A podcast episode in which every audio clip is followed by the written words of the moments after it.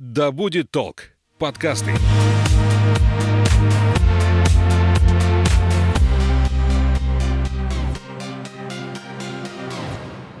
Всем привет, меня зовут Светлана Подберезния, и это подкаст «Ой, страшно». Здесь мы обсуждаем страхи и фобии, которые одолевают человечество в 21 веке. Все истории подлинные, а героем подкаста может оказаться ваш коллега, сосед и даже вы сами.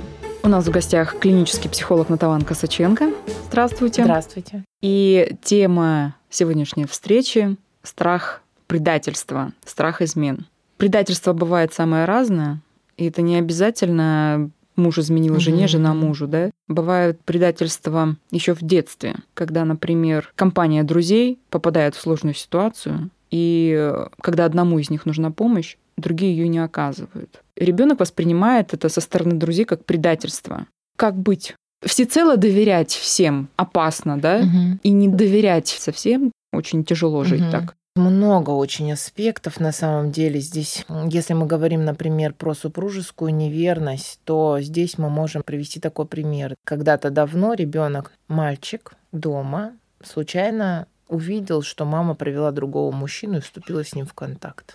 Ну, случайно увидел. Мы знаем про такие интересные феномены. Их открыл Зигмунд Фрейд. Это Эдипов комплекс и комплекс Электры. Комплекс Электры – это когда девочка претендует на роль жены для своего папы, а Эдипов комплекс обратный – это когда мальчик становится мужем для своей мамы. Он чаще всего встречается, потому что кормление грудью способствует этому, и декретный отпуск этому способствует. Женщины чаще отдаляются от своих мужей в этот момент, когда с ребенком, с маленьким занимаются. И мальчик таким образом воспринимает свою мать как свою женщину любимую, может отпихивать отца от мамы, не давать с ним каким-то образом контактировать. Да лежать. некоторые даже говорят, мама, я вырасту, на тебе женюсь. Да, это вообще крайний случай такой. И он вот увидел ситуацию, что мама с каким-то другим мужчиной, не с папой. Мало того, что с папой он страдает, а тут Мгм. вообще другой мужчина. Это предательство, удар. Удар ниже пояса. Для мальчика он воспринимает это не как измену папе, а как измену себе.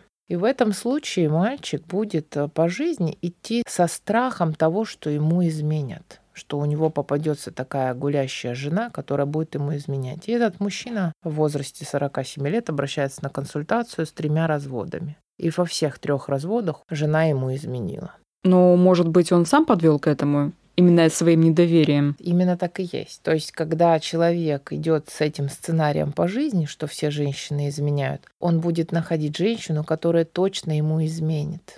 Ну, либо 100%. уже, когда меня подозревают, извините меня, Да, ну, уже надо да. сделать, И- чтобы было... Он найдет женщину, которая способна это сделать. А. Б. Он создаст все условия, чтобы она это сделала. То есть недоверие тотальное, постоянные претензии, упреки. Упреки именно этого характера. Ты гулящая, я у тебя не первый, да, у тебя было много, да, ты точно готова с каждым встречным спать. Я видела, как ты смотришь на него, на того. И у человека автоматически рождается в голове мысль, когнитивный диссонанс. Я ему не изменяю. Мгм. На самом деле я честна, у меня все нормально. Но он меня постоянно подозревает. И в этот момент рождается мысль. То есть я на самом деле такая суперсексуальная и крутая. Меня реально все хотят? Ну, надо проверить. Мгм. И я начинаю это проверять. И вправду, да, там кто-то отвечает симпатией, взаимностью, и потом я начинаю подтверждать его высказывания. То есть я не могу же быть хорошей, при этом дома мне говорят, что я плохая. Значит, если ты мне говоришь, что я тебе изменяю, значит, так тому и быть. Для того, чтобы уже подтвердить для себя. То есть если я дома постоянно тебе говорю, нет, я тебя люблю, нет, у меня просто пара была недавно совсем, боже мой, там вообще трошняк. И там, правда, такая же история один в один.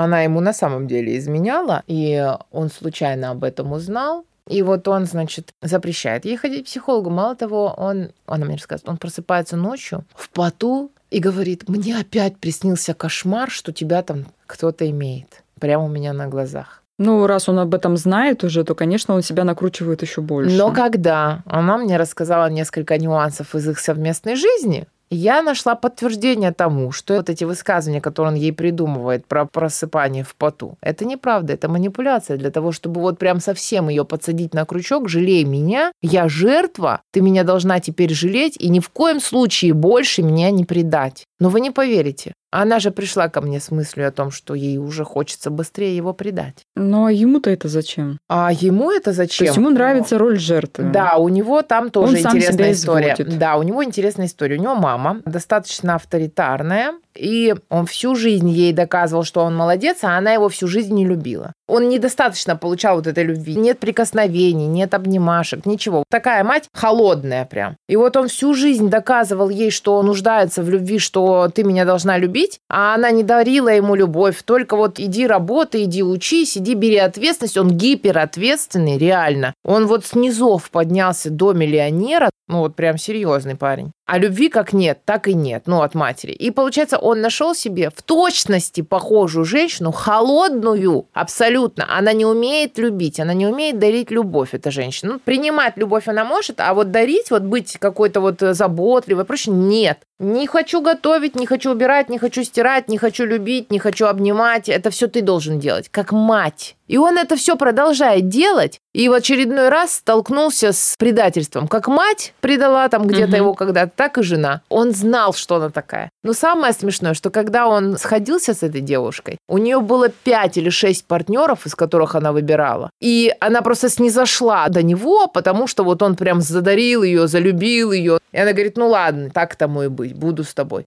Он этого добивался, как он добивался с детства, чтобы мама была рядом. Понимаете, выбрал себе такую партнершу. Он знал, что она ему изменит. А что держит тогда их вместе? Страх остаться одному. Он боится, если ее не будет рядом, он будет никем. Это вот как с мамой. Если мамы не будет, я стану Будет никем. другая. М-м, Не видит вообще этого выхода. Вообще. Самое интересное, что сколько они лет живут уже вместе, он ей ни разу не изменял. То есть он зациклен на одном человеке и... Это, знаете, даже не то, что зацикленность какая-то или суперлюбовь, это настоящая позиция жертвы. И вот мы подходим медленно к тому самому треугольнику Карпмана.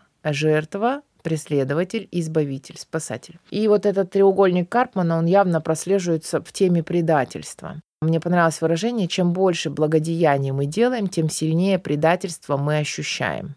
Чем больше я стараюсь спасти и избавить, тем более потом я стану жертвой, потому что я получу предательство именно от самого любимого, самого близкого Мгм. человека, которому я сделала все хорошее. Если порассуждать, да, как мы ощущаем предательство? Мы ощущаем предательство от того человека, которому доверились которому сделали сами что-то хорошее и ожидали от него это хорошее, а в итоге получили предательство. И Но вот опять же, предательство, если ты не доверяешь другому, значит, Мгм. ты не доверяешь себе, если ты не доверяешь другому, недостаточно в себе уверен, ты, может быть, сам способен на какие-то такие поступки, и поэтому ну, ты это проекция, типа, да? Да, да, да. Я вижу в тебе то, что на самом деле есть, Есть во, мне. во мне. И это. И то, что вы сказали ранее, недостаточно Ну, то есть в, данном, в данной ситуации к нему это не подходит, если он Нет, у не него изменяет, да, сценарий. а жена, да, Да. он вот роль жертвы. Он конкретная жертва, которая ему нужно, чтобы его унижали. Он таким образом получает ответ э, от жизни, что я всегда прав, что женщины все такие. И я никогда в жизни не получу любовь, я никогда в жизни не буду счастлив. Такой человек, понимаете? И вот, конечно, у него основная стратегия – это добиться того, что я прав, что все женщины опасны, они все предательницы. Это вот непосредственно про этого человека. А вот то, что вы мне сказали ранее, Есть же другие ситуации, Конечно. и таких больше, наверное, когда человек не доверяет, потому что сам такой. Потому что сам такой. Или, например, вот смотрите, вы идете по подъезду, и перед лифтом стоит мужчина, неприятно пахнущий, подергивается так как-то, ну, странно, да, боится посмотреть на вас. Зашел он только что, перед вами или за вами. Вот в этот момент я не доверяю этому человеку, потому что я сама такая?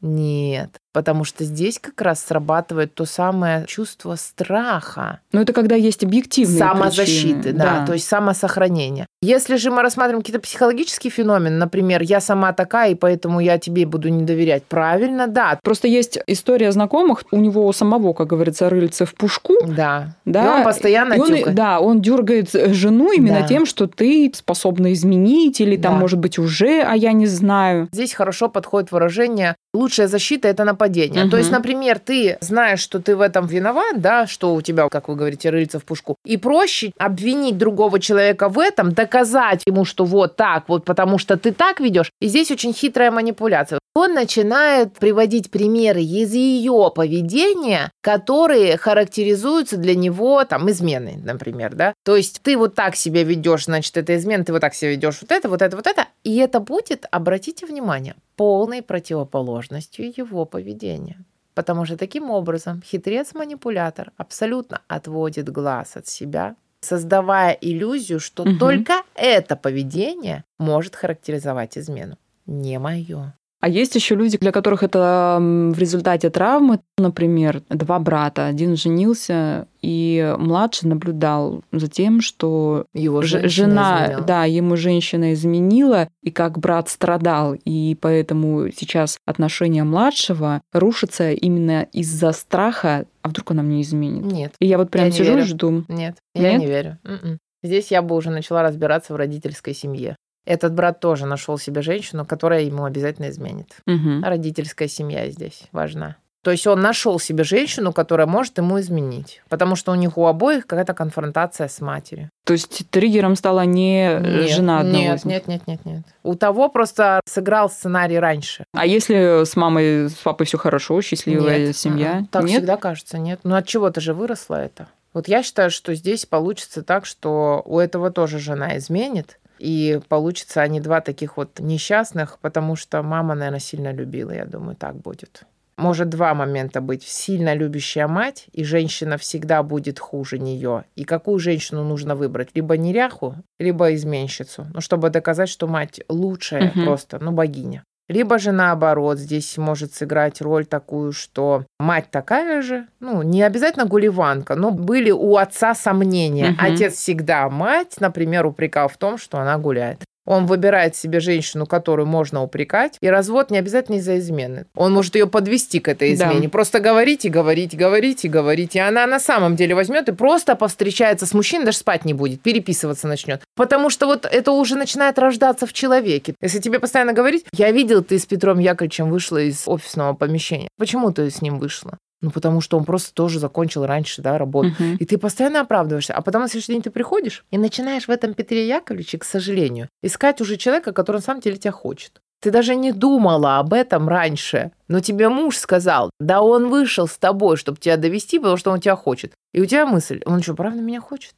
Ну-ка понаблюдаю. И потом на следующий день я прихожу, и я смотрю на Петра Яковлевича с а вопросительным а взглядом. Хочет. Нет, нет, секундочку. Что он меня хочет. И что происходит тогда? И я начинаю добиваться подтверждения тому. Ну, мне же нужно понять, это же угу, правда или неправда. Угу. А как я добиваюсь подтверждения? Уже лишнюю чашку кофе пойду выпью с ним. Поговорю на отвлеченные темы, а не только о проектах. И я начинаю замечать, что я ему и вправду интересна. Все, и вот оно. Подтверждение найдено, что это и на самом деле муж был прав. А потом, к сожалению, вот уже и развязка событий происходит сами толкаем. У каждого, наверное, есть какие-то скелеты в шкафу, но другое дело, как быть человеку, который столкнулся с да. предательством и жениться там или выйти замуж, вообще завести какие-то отношения второй раз. Можно и в первом случае пережить, прожить и Ну, то есть продолжить. после случившегося да. очень сложно заводить новые отношения, потому что ты подсознательно Не жили ждёшь. вообще с новым. Здесь история закончилась, да, да его предали, да. они разошлись. Да новые отношения, и он будет ждать такого же развития событий угу. подсознательно, потому что он уже это пережил или она пережила, это было больно. Вот. И он будет сам загонять вот эти отношения по тому же кругу. А для того, чтобы отпустить это предательство и пойти в новые отношения, мне нужно простить человека. Угу. Простить, принять, полюбить, понять.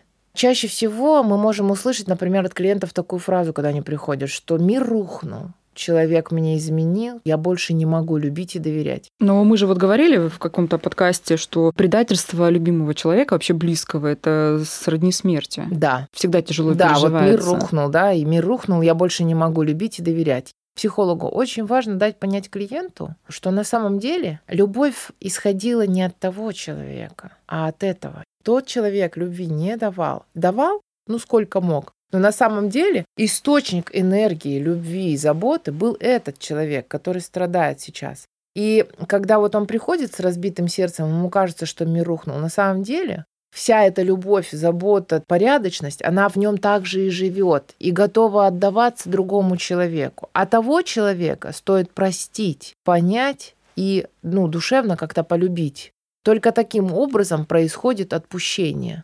Прощение дает возможность человеку перейти в новые отношения без взгляда на прошлое, без вот этого вот камня за душой, что ты мне тоже изменишь полюбить того человека, который так с тобой сделал, простить. Слышала однажды такую фразу «Я люблю не тебя, а люблю то, каким я был с тобой, был с тобой да, или себя рядом с тобой». Угу. То есть мы наделяем человека какими-то угу. качествами, которые мы хотим видеть в нем или в есть. себе. Так и есть. И потом вот эти обманутые ожидания. А чего ты хотел, в принципе? Угу. Ты нарисовал какую-то картинку, подогнал меня под этот угу. образ, образ и в него влюбился. Но я же не виновата, что мой образ реальный расходится с твоим. И когда вот эти иллюзии рушатся, очень важно понять, что нас с тобой сейчас, э, я недавно связывает. Тоже, да, связывает. Я недавно где-то наткнулась на такое интересное исследование, не буду врать, в общем, фамилия иностранная. Он проводил исследования, в которых выявил пять типов браков. И все эти браки строятся по принципу близость, интимность,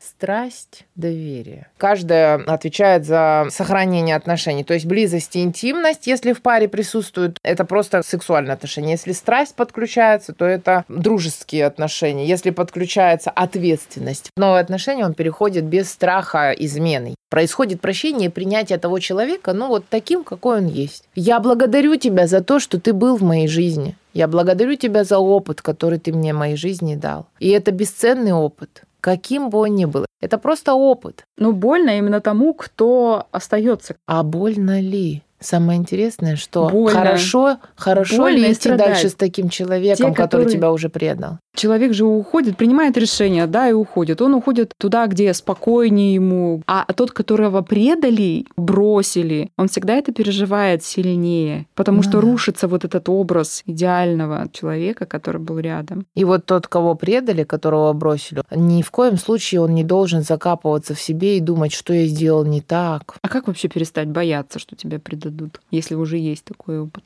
От тебя уже ушли один угу. раз, и значит уйдут обязательно второй раз. Чтобы ваши страхи рассеялись, я предлагаю задать этому страху следующий вопрос. Насколько вероятно, что может произойти уход Володи от меня? Угу. Кого из личных знакомых я знаю, с которым произошло такое, что ушли там два мужа подряд? Два ну, два не знаю, но у каждого есть знакомый. Один. Но мы же про второй говорим да, уже. То да. есть у нее страх, что этот уйдет, потому угу. что ушел тот. У кого так из твоих знакомых произошло, что два подряд ушло? Есть у меня подружка, которая пять раз была замужем.